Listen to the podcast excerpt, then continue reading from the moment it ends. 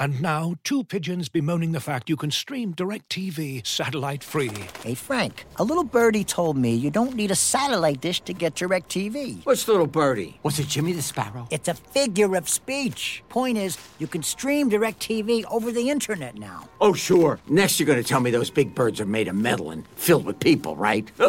you mean airplanes? Stream DirecTV without a satellite dish. Visit directv.com. High speed internet service required. Terms and restrictions apply.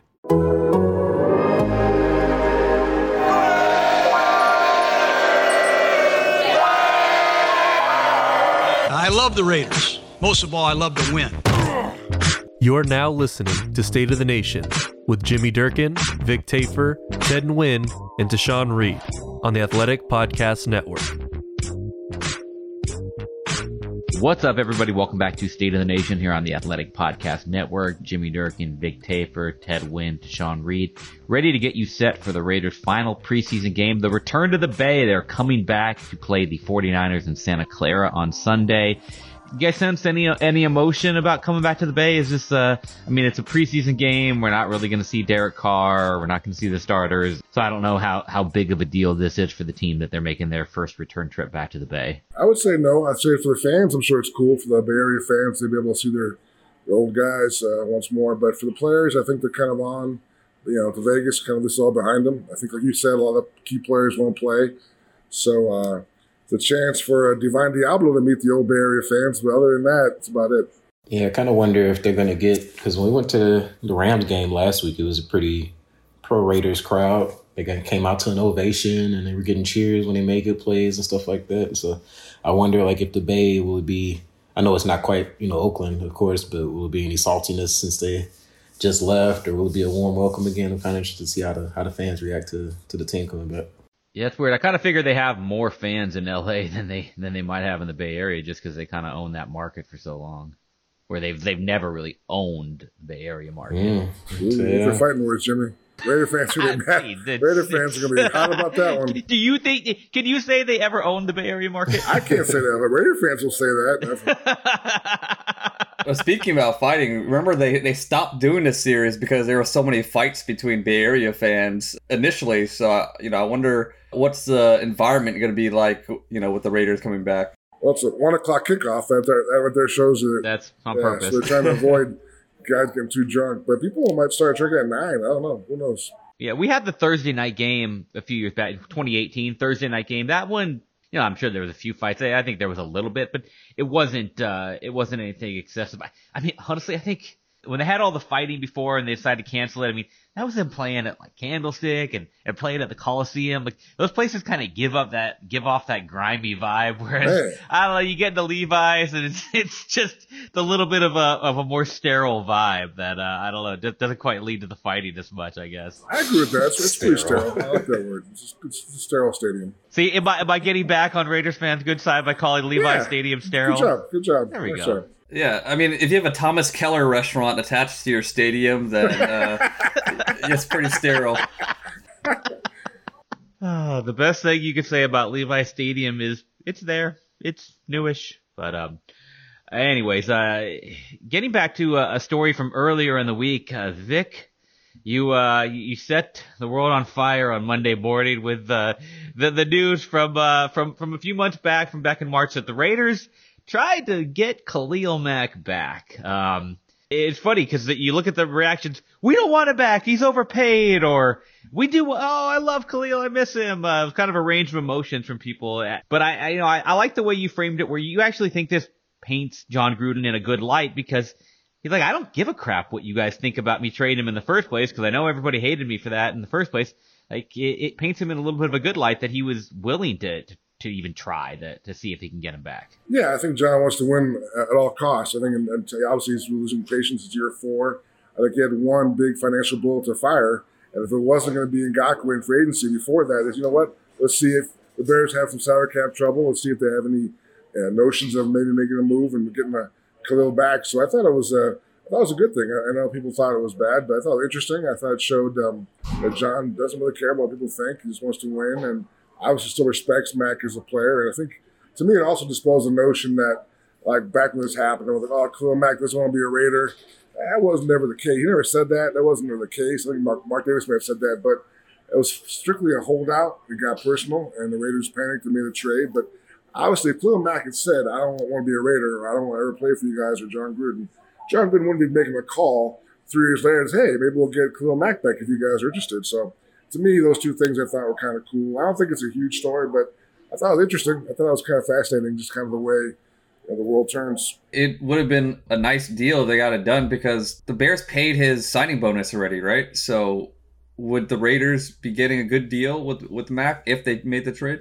Well, definitely. I mean, still, I think it's similar. Uh, I forgot the top of my head, but I think it's similar to what they gave Ngakoue this year. Ngakoue got uh, two years, twenty six million dollars. So I think this year, I think it's like fourteen for Khalil. Next year, it's more. So definitely, the Bears paid most of it in the front end, but there's still a lot to come the next three years for for Khalil. And he's restructured twice, so it's I I don't know exactly you know he restructured again. I think he restructured last offseason. He restructured again this year. That's why it's only 14. So if he, they had traded for him, it wouldn't have been 14. It would have been in the 20s because it would have been pre-restructure. Um, so it would have it would have been a lot more than that 14 or so million. But you got to realize these things are all financial. I mean, for Khalil Mack, it would have been stupid for him honestly to to come take the field in training camp and all that when the only thing he had guaranteed was that fifth season on that fifth year option. I mean, guys of his caliber don't play unless they have future guaranteed years. That's just how it works. And, um, you know, you, you don't have to like it as a fan, but that's just how it works. The chances of them actually getting him back obviously were, were minuscule, but I guess you can't make a shot if you don't take it. Like like Vic said, I don't think it's necessarily a, a bad thing to try to get him back. I guess in a way you're kind of admitting you, you made a mistake. But I mean, people kind of criticize Gruden and, and Mayock for not doing that anyway. More more so with their draft picks, like you know taking Clee number four, or you know some of the first round picks that they've had. Um, they kind of you know say that they're stubborn and they don't want to admit when they're wrong, and it's kind of a situation where it's kind of like eh, maybe we should have got rid of that guy. And so you know being a little bit honest about it. I guess obviously they didn't come out and you know ex- express that to the public and say it until Vic's story came out, but you know it just kind of shows you know Gruden he's kind of you know, whatever mistakes he might have made in the past, he's really just focusing on, on getting this thing right in the immediate future. All right. Well, as we look more toward this team, um, they, are getting ready for Sunday. And, and Vic, you mentioned uh, Divine Deablo. Uh, chance to see him. Chance to see some of the younger guys. Was was anybody else uh, a little bit taken aback by his his one quote? Where uh, he said his biggest surprise about the NFL was that you have to bring your A game every day. I mean, I, I think that would be, uh, if it, isn't that kind of common sense? You get to the NFL, you, you, you got to bring it every day. I give him an A for honesty. I mean, maybe you think you, bring it three out of four days. Like one day, you know, I'm gonna, I'm gonna take it. Not easy. I'm gonna go a little less than full volume today, but I, I think it was honest. But uh, I thought it was funny because he mentioned Gardner Waller, and you thought he had a, a good position and coverage. And then he got you know got blown away and didn't realize how fast he was in person. So uh, they're high on the, on the, kid. I think definitely that. I liked him out of college. I think he can play outside, has good speed, outside backer, was a safety in college, but they're pretty high on him. So hopefully for them, you can learn quickly. This next to have some you know plays this week and uh, get ready to play a lot. I think uh, when the season starts maybe he was so dominant in high school and college that he you know he could bring those 80% days to practice you know every once in a while and now when he gets to the league he realizes you know if, if he's not 100 that he, he's going to get burned so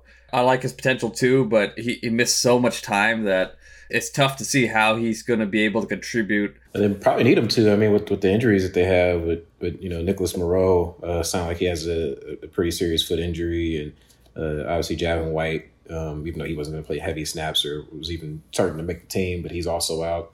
You know, they don't have really too many proven options at linebacker outside of, you know, Cory Littleton. Nick Kwiatkowski, you know, he's coming back from injury as well, and so he's missed some time. And so I think there's going to be an opportunity where they might actually need him to play some snaps earlier in the season just due to, you know, having a lack of bodies. But, you know, it's been kind of hard to judge him just because we haven't really seen him. Um, you know, he's been around at practice and dressed out for the last couple weeks, but he had never really participated in team drills until this week. And obviously, you know, as a linebacker, you know, you're not tackling, and uh, you know, so it's kind of a little bit hard to judge them outside of pass coverage. But I think the biggest plus with him right now is he he looks like a linebacker. You know, a lot of these guys that kind of make that transition from from safety to linebacker, they look a little bit light, but uh, you know, I think they say he's like 225, 230, and um, he looks like he's big and strong enough to kind of hold up in the box uh, full time, which is obviously what he'll be doing. And so that's a positive sign. But hopefully, you know, he, he's able to play this weekend so we can get a better look at what he looks like in live action. Obviously, we know the Raiders added a linebacker with Denzel Perryman. Uh, the trade with the Panthers, they uh, give up a sixth round pick, get Perryman and a seventh rounder back. I mean, I think this is not a, a mind blowing trade. Uh, obviously, he, he went to Carolina on a two year, $6 million deal in free agency, gets traded before ever playing a game after getting a multi year free agent deal. Was hurt, hip pointer injury, then he got his toe stepped on. He got a speeding ticket on his drive into training camp, uh, going 91 miles an hour, uh, and was, uh, was kind of, uh, was, gets there to training camp and is showing everybody a speeding ticket. So he gets a speeding ticket going to training camp and, uh, and then they speed him on out of there. Uh, he's a guy that I mean depth piece. You know, he was always kind of a situational player for Gus Bradley with the Chargers. Uh, 45% of the snaps was the most he ever played in the season. So, you know, would start occasionally. And, you know, he's a guy that I think gives them a little bit of depth and, and knows the system. But other, other than that, I mean, not a player to get hugely excited about. Yeah, he's definitely much needed. I mean, uh, so Sean mentioned the injuries. And so he'll be able to, I mean, he'll be some time off. He has to do the COVID screening the play won't be uh, able to be the facility until Monday, I think. So as long as he's ready to be a backup for the opener, I think they're fine with that the timeline. Uh, it is kind of weird how fast you know his, uh, his welcome rug got pulled out from him in Carolina. They gave him a two-year deal for six million dollars, uh, paid him two million dollars in front, and then they pretty much just wanted him to go away. So they you know they, they eat two million dollars. But like you mentioned, Gus knows him well. He knows the system pretty well. Uh, he's had some flashes before as a solid player. So one interesting note that I mean, I'm not getting too much into the whole vaccination thing, but he has been pretty outspoken as an anti-vaxxer. So I'm curious how that will play uh, with the Raiders. But that will be something we'll see once he uh, once he arrives. And that alters his actual arrival, right? Because he's got to have uh, he's got to have a process to to before he can report to the team. Watching Perryman throughout the years, he's always been a pretty solid player to above average player when he's at his best. He's always played really well against the Raiders. So I, I think you know if he's healthy, he can contribute to this team. And you know, especially when you're playing a Ravens, they're, they're so physical that having a line a thumper like him could actually be beneficial. You know, I think this is a pretty good trade for the Raiders. You know, they got him for pretty cheap, and at least they have a guy that could be a backup that knows the system. The last note on Perryman, you know, we mentioned his two year deal, but that second year is completely non guaranteed. Is his three million dollar salary. So um, it's kind of a situation like last year when they uh, traded for Ra- Raekwon McMillan and doesn't work out, they don't have any any long term commitment to him. Let's talk a little bit about Alex Leatherwood. Uh, Tashan wrote a big feature about him. Uh, Ted kind of broke him down a little bit in, in one of his pieces this week. Uh, we'll start with you, Tashan. I mean, getting a chance to talk to him uh, about a little bit more than just uh, football and kind of going through the grind. He found out some interesting things. The guy is uh, kind of admits to being a little bit of a nerd. Tom Cable called him a nerd. Um, likes to read, likes to journal one thing that I found fascinating for a guy his size, he had to be talked into playing football. I mean, his, his brother, his dad, like, hey, you want to play football? Nah, not really. Finally got talked into it, and here he is, uh, you know, a first round pick. You know, sometimes those kind of guys you get a little bit concerned about. Oh, is this does this guy really really into it? He had to be talked into it. He, but uh, he he seems like he's he's a very serious guy, very dedicated, and really wants to to prove that the Raiders made the right decision in taking him at 17. Yeah, that was something that going in, I, I didn't know about his backstory. I kind of just assumed, especially, you know, as a guy growing up in Florida with the culture how it is there, that football is kind of just what you do.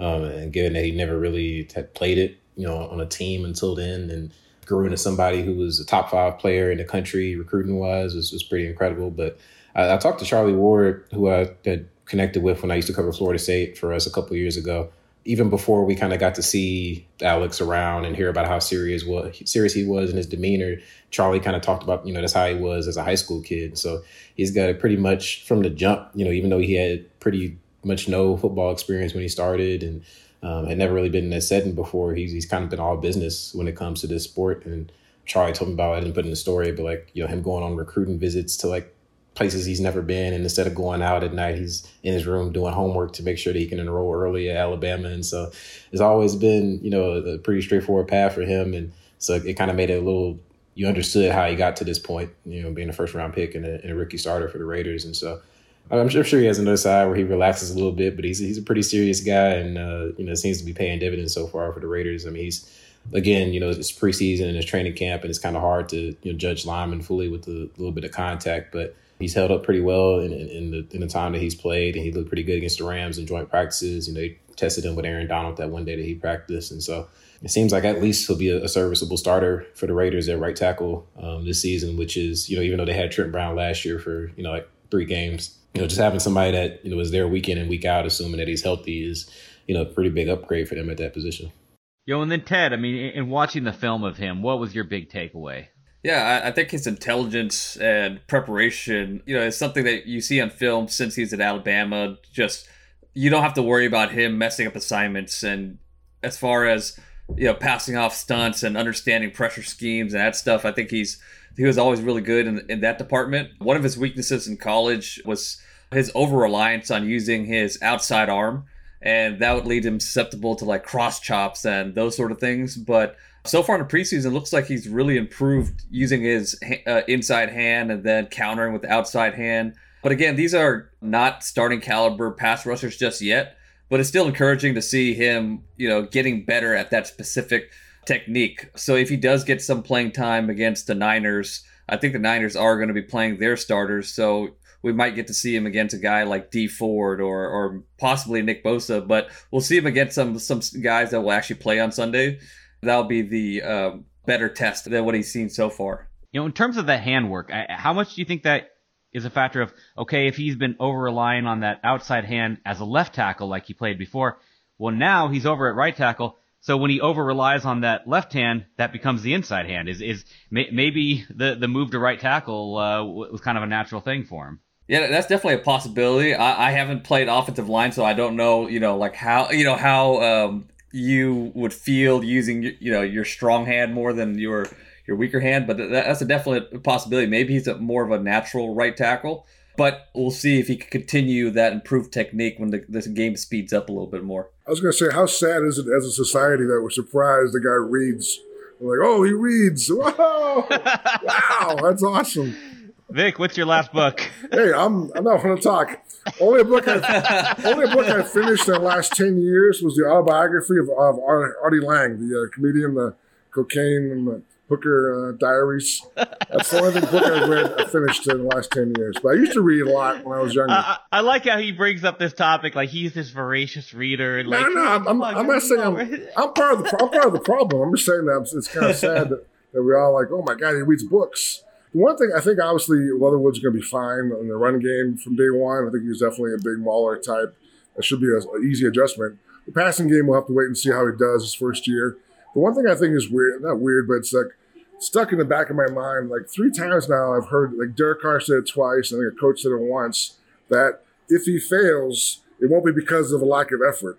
Which I think is just a weird thing to say about someone. Like, like why would you introduce that thought well, you don't have to bring your A game every day, man. You don't have. To, yeah, yeah. I just think that's that's a weird way of the, the, to talk about a first round pick. But yeah, so far so good. Tom Cable obviously liked him a lot, and they are happy with him so far in camp. But I think the pass rush will definitely be his big test, and uh, ideally he holds up more often than not, or else it'll be a longer year for Derek Carr than uh, they planned. All right. Our colleague Ben Standig uh, did his third annual agent survey. He talks to uh, a bunch of agents across the league and asks them uh, a series of questions and kind of gathers opinions.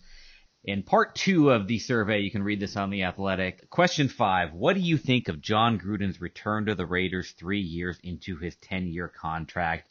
The answers are, are pretty predictable. Um, you guys can read uh, read them all, but um, I'll read one of them. Yeah, remove the name and the glamorized image, and I don't see it. Where did this QB guru label come from? He had one year with another coach's players and got this huge deal. Can you imagine any other coach with his resume getting that 10 year deal? And I mean, you know, these are all arguments that I think we, we've heard, and and I think that's what what points to how big this year is. I mean, they have shown kind of that incremental improvement. What four and twelve to seven and nine to eight and eight incremental improvement. Nothing that, you know, deserves praise.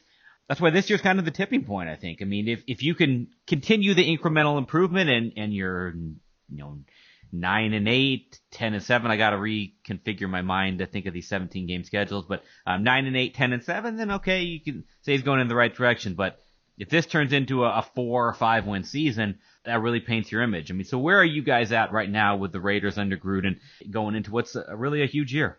As far as on the field play calling and strategy, you know, I, I really like what Gruden's doing. I, I think he's one of the better play designers in, in the league. And he's really helped kind of work on some of the weaknesses Derek Carr has and and helped improve improve him as a quarterback. So, you know, I, I don't know what quantifies what a quarterback guru is, but I think he's definitely helped Derek Carr's game. I think the problem is just the front office stuff that's questionable. Some of those moves he's made, some of the guys he signed, some of the draft picks, those are what's question. That's what's questionable. But I think the coaching side of things is pretty solid. You know, but he needs to get that defense fixed. You know, he's the ones hiring the defensive coordinators, so uh, that's also part of the the coaching part of this. I would agree. I mean, given you know what the on-field results have been, just in terms of wins and losses, I don't think we would expect for reviews to be glowing at this part of his, of his tenure. You know, but as Ted said, you know, I, I mean, the worst thing you probably say about Gruden on the field is he tends to get conservative when it comes to you know, going forward on fourth down or, or his red zone play calling. But I mean, you can pick and choose with pretty much any coach, and they have some some sort of weakness. But I agree that it's more so the, the personnel decisions, which is a big thing. I mean, that's part of the reason why he got that ten year, hundred million dollar you know reported deal is you know giving him full control of the team. Essentially, I know Mike Mayock's the general manager, but you know obviously you know Gruden's making making those final calls, and so um, whether it be the draft picks that haven't worked out that are high, or you know some of the big money deals that they've thrown out I mean, the point of tearing tearing down a team your first year is obviously to get those high draft picks and trading away stars and accumulate that and free up all this cap space. You can't get all that and then mostly miss, you know, with with, with the results that you get, which is basically what's happened so far. Not to say that's going to always be the case, but given what he what's what he's done in, in that role so far, I think the criticism is kind of warranted. I think that's a key point. How he, he blew up the roster when he got there. I think you looked at a team. They were a playoff team in 2016. Obviously, had a step back 2017 Del Rio got fired. So there still probably was enough talent there. You could have maybe not done a major rebuild, but Jon wanted to come in and put his own stamp on things. So it took you know, a couple steps back before they can take some steps forward. So they have made steps forward every year. I agree about Derek Carr improving under Jon Gruden. So this is definitely, um, this is like you've all said, this is kind of a do or die year for Derek Carr. Mike Mayock more than it is for Jon Gruden. Jon Gruden's not going anywhere, but um, everything points to this year as far as those two guys and their future. So I think it's kind of, I almost want to say playoffs or bust for those two guys. Yeah, you know, Gruden's in one of those spots where it's like if he could just kind of understand like what his his specialty was, what he does really well, and and Ted, like you've talked about, the play calling, the play design. I mean, he's still a very good offensive coach. But I mean, that's the way the NFL works. You know, when when you're in charge of one thing, you want to be in charge of more. And I mean, some coaches are up to it, some are not. You know, I, I look at, at Denver and I think of Vic Fangio, where if you talk to people around the league just about him as a defensive coach, I mean, he's considered just, I mean, as good as it gets in terms of a defensive coordinator. But then you look at his overall body of work in Denver, and his game management's terrible. Um, you know, there's questions about how he kind of handled the, the quarterback competition this offseason and waiting so long to make a decision, all that. Like, him as a head coach, there's a lot of stuff to criticize, but him as like a defensive coach is about as good as it gets. Obviously, Gruden is not going to be one that's going to like, okay, I'll step back, I'll just coach the, you know, I'll just coach the team. It just goes to show that sometimes like taking on more than what you're an expert at is not necessarily the best for your organization. We'll be right back after a quick word from our sponsors. Looking for an assist with your credit card, but can't get a hold of anyone? Luckily, with 24 7 US based live customer service from Discover, everyone has the option to talk to a real person anytime, day or night. Yep, you heard that right you can talk to a real human in customer service at any time. Sounds like a real game changer if you ask us. Make the right call and get the service you deserve with Discover. Limitations apply. See terms at discover.com/slash credit card. And now, two pigeons bemoaning the fact you can stream DirecTV satellite free. You see this? A family watching baseball on DirecTV with no satellite dish in sight. Let's heckle them. You call that changing the channel? Choke up on the remote, buddy. I hope getting all these games on DirecTV makes up for your mother not pre-chewing your sunflower seeds. DirecTV has the most MLB games. Visit DirecTV.com. Claim based on total games offered on national and regional sports networks with choice package or higher. Availability of RSNs varies by zip code and package. High-speed internet service required. Terms and restrictions apply. All right, let's move on to some questions here before we get out of here. Uh, we'll start with this one from Mash A. Question, honestly, how does this defense look versus past years? They got to play a game, right? They got they got to play a game. Yeah, exactly. I, honestly, I have no idea, but uh, it's clear they addressed the pass rush. I think there's no question that Ngakoue has been a, a nice breath of fresh air Maxx Crosby's in great shape. Those two are kind of pushing each other. So uh, I think Nassib's been good in, in terms of a backup a pass rusher. So they should be fine, I think, in terms of the pass rush, which is saying a lot for them based on the previous years. But uh, yeah, run defense, question mark. Depth, question mark. Uh, secondary, still a question mark, even though I like Moehrig a lot. But who knows how the other guys are going to take a step up or not. So uh, I think on paper it's better, but we don't really don't know how much better until, like you said, until the, the real game start. Yeah, I think they play like three defensive starters in each of the two preseason games so far. So I mean, like, who knows? I mean, at this point, like we're all just kind of guessing. I try not to overreact too much to training camp and the preseason, but um, you know, like you're saying, on paper they look better, but I don't know. I guess we probably could have said that last year too with some of the free agent signings that they made.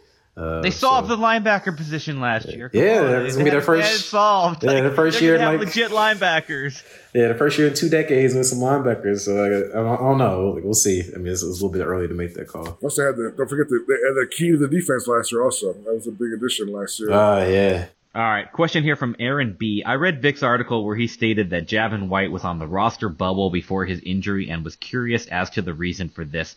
It would seem like he was one of our better outside linebackers for depth, at least. Well, my reason was that uh, you had the top three guys, right? You had Morrow, Littleton, and Kwiatkowski.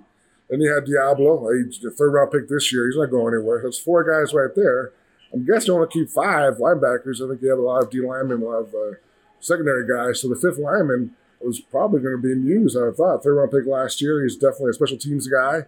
Uh, Gruden's mentioned the White's not been great on teams so far. Obviously, made more plays in defense, but that was my question mark. Was, was one of those two guys not going to make it? So I thought it was fair to say it was in the bubble. You don't use that many linebackers in this league anymore, so you don't keep you don't keep that many. You don't keep six linebackers. Is he potentially a practice squad guy? He was last year. I mean, White. So I would imagine, you know, if they got him stashed last year, they probably in the back of their minds like, you know what, probably can do that again. And then you can call those guys up and down now with the new rules. So he might have made. He definitely made some plays on defense. I just think that um, I think it's clearly in the coach's mind uses better on teams, which I think is probably a bigger need for that last linebacker spot. So that was why I see it was in the bubble. But uh, he played well. I was not trying to, uh, you know, give me uh, any hate. All love the fact that Gruden, it was kind of surprising. We all, the way, the way we saw him react to the injury, carted off, crying, all that, we kind of figured that that meant ACL and Gruden called Morrow's injury, uh, uh more serious. Um, so, but uh, the thing is with Javin White, even if he's, his is like a two month injury, the only way you can come back later in the season from being on injured reserve is to make the 53. And a player like him, if, if he's like a, a fifth, sixth linebacker type, I, I, I would not imagine the Raiders put him on the 53, IR him after Tuesday, um, to make him eligible to come back. So, I mean, he's probably in that position where, like, even if the injury is not serious enough to be season ending, my guess is he probably ends up on season ending IR. Yeah, could be another Tanner Muse like last year. Yeah, you stash him, and you like you've seen enough in two years here that you like him. You want to keep him in the organization. You say, "Sorry, man, we got to IR you. You're you're gonna miss this year, but you know we'll see what you can do in uh, 2022." All right, uh, from Benjamin H. Looking back on the draft, it seems miraculous that Trevon Moehrig was still available in the second round. Are you seeing any sign of the injury issue that supposedly called caused him to fall out of the first round? It was what a back injury, right? Yeah, I mean, I don't think he's thinking back, I don't remember him missing a practice during either mini camp or training camp off the top of my head. So I would say no. I mean, like he looked fine to me. He's been making plays pretty consistently throughout camp. They played him pretty significant significant snaps in these preseason games, and so I feel like if there was any concern about injuries, the way that they've handled barely playing starters in the preseason, that he just wouldn't be out there, even though he's a rookie. So I haven't seen anything that would make me think so. Yeah, I was surprised he fell in the second round. I know I think Sean and I both have him as a top safety. Um, obviously, the Raiders got lucky that um, something happened. Some teams were concerned about his back injury. He slipped a little bit, and they were able to make a trade up and get him. So I thought it was their best move of the offseason. I think so far I've, I've liked a lot what I've seen. I think he uh, true center fielder. They haven't had that in a long time. He makes plays in the ball. So I, uh, if I was a Raiders fan, I'd be very excited about him as far as just giving him something he haven't had in a long time. All right, question here from Jeremy P. I haven't seen a lot of smiling from Gruden at these pressers. What's your sense of his mood, and is there any particular reason for the sullenness here lately? Vic, he just loves looking at you. I think. Uh, yeah, I think you. I, How come you can't bring a smile to Gruden's I face? It's a good question. You would think he'd be, he'd be happier because there's less access this year. He's not talking to us as often. There's no like interpersonal stuff. It's all just press conferences and not that many at that. So uh, I think he'd be happier. Like, the locker rooms are closed. You can definitely control the message. So uh, I don't know why he's not in a better mood. Maybe it's the pressure. Maybe, like you said, he realizes this is the year it has to happen. And uh, they have a huge decision coming up on Derek Carr and his contract. So this is really they got to not only see it as a good year and progresses from last year, but it's like a hundred thirty, fifty million dollar decision they got to pick. Got to give him a new contract. So maybe the stress is, was wearing him down. Maybe it's the heat or the smoke in the air. Maybe uh, Wayne Newton isn't doing any live shows right now. So I don't know, but uh, I don't think it's me or I don't think it's our fault, but uh, it might be. Oh, man, may- maybe he wants more questions from me. You don't know. He's, he's not getting as many as he as he normally Let's work on that. Let's, let's get him for next time. Let's, let's, let's tag, tag team him. All right, from uh, Tim O. I was surprised to hear Greg Olson talk about the wide receiver group being one of the toughest to decide who to keep. Are John Brown and Willie Snead in danger of being cut for one of the rookies? Yeah, which rookie? Which undrafted free agent sneaking back in there? Keelan Doss No, not- led not interceptions Keelan bounce Doss, off his no. shoulders. Dillon Stoner, baby. Uh, Marcel Eight, Marcell Ateman got mobbed for his touchdown, got a podium game, and then got sent out of well, I town. think that was kind of. It might have been, you know, uh, a package deal. They might have. They might have known that was coming. It seemed like that was a nice little way to send them we're off. gonna we're gonna get you a TD. Yeah, they ran. They ran and, uh, he said they, they ran me a play. They told me this play's for you. They're like, hey, all picked out. Derek Carr was in the end zone already, waiting for him to celebrate. But um, Marcell's a great guy. Definitely, he definitely uh, made some plays over the years. Was a good, uh, good Raider. But um, hopefully, gets a chance to go on and hook up somewhere else. But back to your question, I, I thought the six guys were kind of a lock because Willie Snead was the veteran guy, leadership guy, a good slot player. I thought the first five spots were locked up already, so he was the sixth guy. But I think Stoner's played well. I think um, I don't watch all 22 of preseason film. I mean, I had I try to like you know, have a life at some point. But those who do, Well, we're waiting. They, they don't have it. They're not. They're Wait, not. what are you, they're say, not what are you saying about me? Exactly. I'm, I'm glad you, I'm glad you caught that. I'm glad you caught that one. But um, I'm, I'm, I'm told that on two of the play, on one play each of the last two games where the O line, the back of the line got blown up and the play they got destroyed. I'm told Stoner was running wide open down the side on two of those plays, so might have had two touchdowns if things had been a little differently. So I think the coaches do li- do like him a lot. I don't think he's told. I, I, I said he was in, then I said nah he's out. Now I'm like, eh, he might be back in. So I'm not sure if that would be for Snead or Brown, or if they try and keep seven guys and have him maybe be the uh, the punt returner. But um, I think he's still in the mix. That's why I think Ole said that. I think Ole uh, likes him also. I think the coaching staff is pretty high on, on the kid. Yeah, Vic's, Vic's Throwing keeping out a us alive. lifeline for uh, Dillon Stoner. So you, you've given us something to watch on Sunday. There we're you going to be go. watching Dillon Stoner. Anytime the pocket collapses and there's no time to throw, we're going to be looking to see Exactly. Dillon Stoner There you running go. up and down the field. We used to have the Arden Key almost sacks, which we might get, might get to see that on, on Sunday. Instead of the Arden Key almost sacks, we're going to see the Dillon Stoner almost touchdowns where he's wide open but they can't get the ball. Maybe they ca- he can't get the touchdown because Arden Key is getting into the backfield. That'd be a great story. That'd be a great story. So we got we got three things to watch. We got Deablo, we got Stoner, and we got Arden Key. What a game! I'm, I'm looking forward to it. it's sounding less and less like we're going to be able to watch Marcus Mariota, though. And so, a question here from Steve Z: Could Mariota be a surprise roster cut since he's been too injured to play in either of the first two preseason games? And then, you know, there was seemed to be some uncertainty talking to Greg Olson about whether or not they're going to be able to get him out there on Sunday. What's that gif where a Batman slapping the hell out of Robin back and forth, or he's slapping him across the face? That's what I'm doing with that question. I'm not going to cut Mariota. Come on, man. They did all this work to keep him here in the offseason. I think he's a great backup. I think the reason you don't play him is because in his two years here, he's been injury prone. So why would you risk that against you? You say the Niners can play a top defense. I don't want him facing a top defense. I don't want that. If you're too scared to pay your backup in a preseason game, I mean, I get that. That that would be the argument. If you're too scared to put your backup quarterback into a preseason game, Too scared or too smart? Maybe. See. I got, I got, that's why I got. That's why I'm paying Peterman a million dollars. Peterman can take all those hits. That's his job. That's why. That's where he earns his money. He takes twelve quarters of hits in the But see, if you but you take you keep those three QBs, then you can't keep Dillon Stoner. ah, that's a good point. But uh, Ooh. uh, I don't know. I'm not sure about that. But uh, to answer the question, there's no way they cut Mariota. I think um, they went through too much the offseason with the uh, you know, contract, the uh, pay cut, and they wouldn't have hit free agency. I think um, he's a great locker room guy. I mean, I think he's he's fine. As long as Jon Gruden is running this team, nothing will surprise me though. All right, final question here from Greg L. The national media, as usual, effing media, has been pretty down on the Raiders this this season. Do you guys agree that they are the fourth best team in the AFC West? Chiefs obviously number one. You've got the Chargers, excitement around Justin Herbert. Broncos have a, a really top flight defense, or at least the makings of one, with a great secondary and, and some pass rushers, and we'll see what they do offensively now that Teddy Bridgewater's the QB. I don't know. I mean, the Raiders are definitely uncertainty. I mean, I think it's a logjam for that number two spot. I think it'd be a pretty competitive division.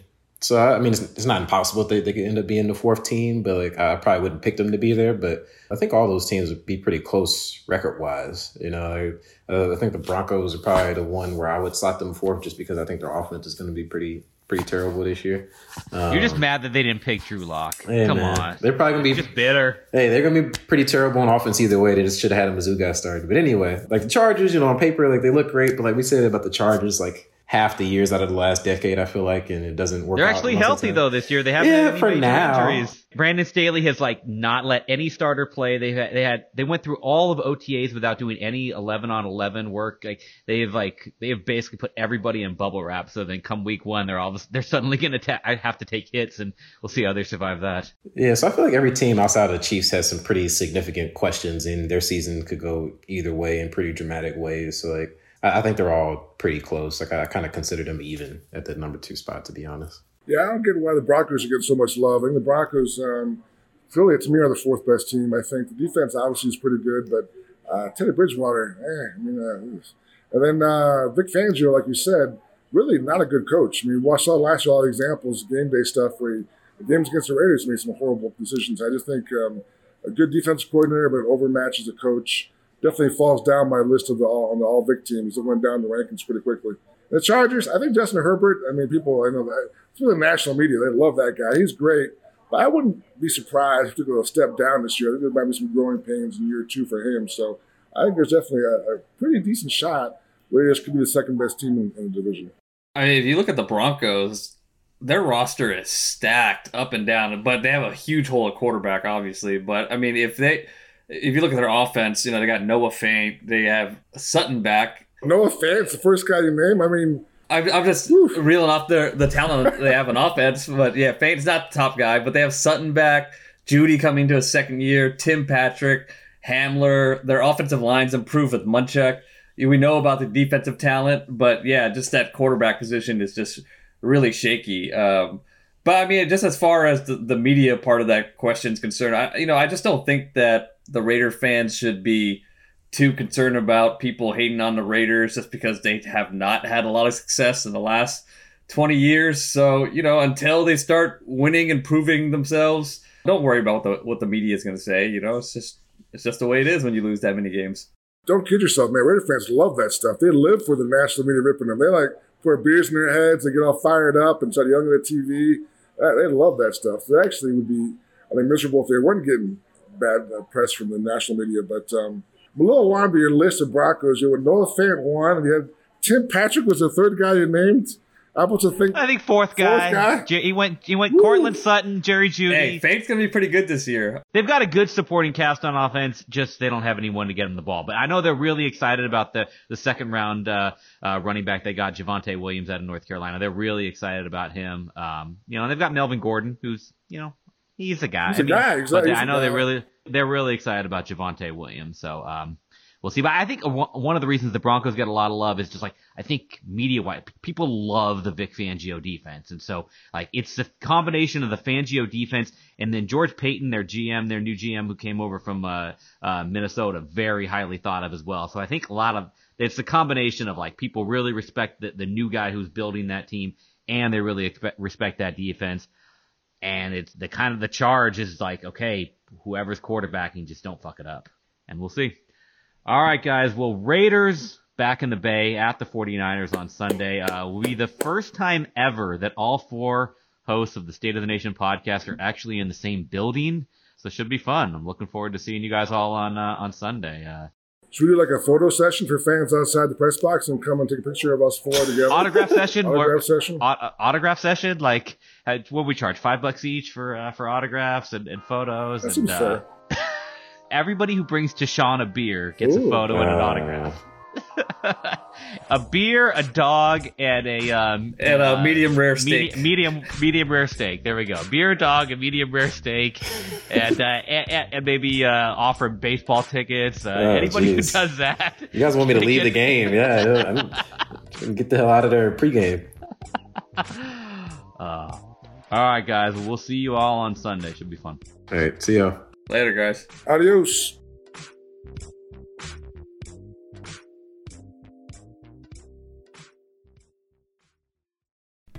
As you've probably heard by now, we've teamed up with BetMGM this season. We'll be using BetMGM lines to make all of our picks, and we'll have special offers for our listeners each week. If you haven't signed up for BetMGM yet, use bonus code The Athletic, and you'll get a one-year subscription to The Athletic plus up to a fifteen hundred dollar first bet offer on your first wager with BetMGM. Here's how it works. Download the BetMGM app and sign up using bonus code The Athletic. Make your first deposit of at least $10. Place your first bet on any game and claim your voucher for a one year subscription to The Athletic. See BetMGM.com for terms. U.S. promotional offers not available in D.C., Mississippi, New York, Nevada, Ontario, or Puerto Rico. Gambling problem? Call 1 800 Gambler. Available in the U.S. Call 877 8 HOPE NY or text HOPE NY 467 369 in New York. Call 1 800 NEXT STEP in Arizona. 1 800 327 5050 in Massachusetts. 1 800 BETS OFF in Iowa. 1 800 270 7117 for confidential help in Michigan. 1 800 981 0023 in Puerto Rico. First bet offer for new customers only in partnership with Kansas Crossing Casino and Hotel. Don't forget, if you haven't signed up for BetMGM yet, use bonus code The Athletic, and you'll get a one-year subscription to The Athletic, plus up to a $1,500 first bet offer on your first wager.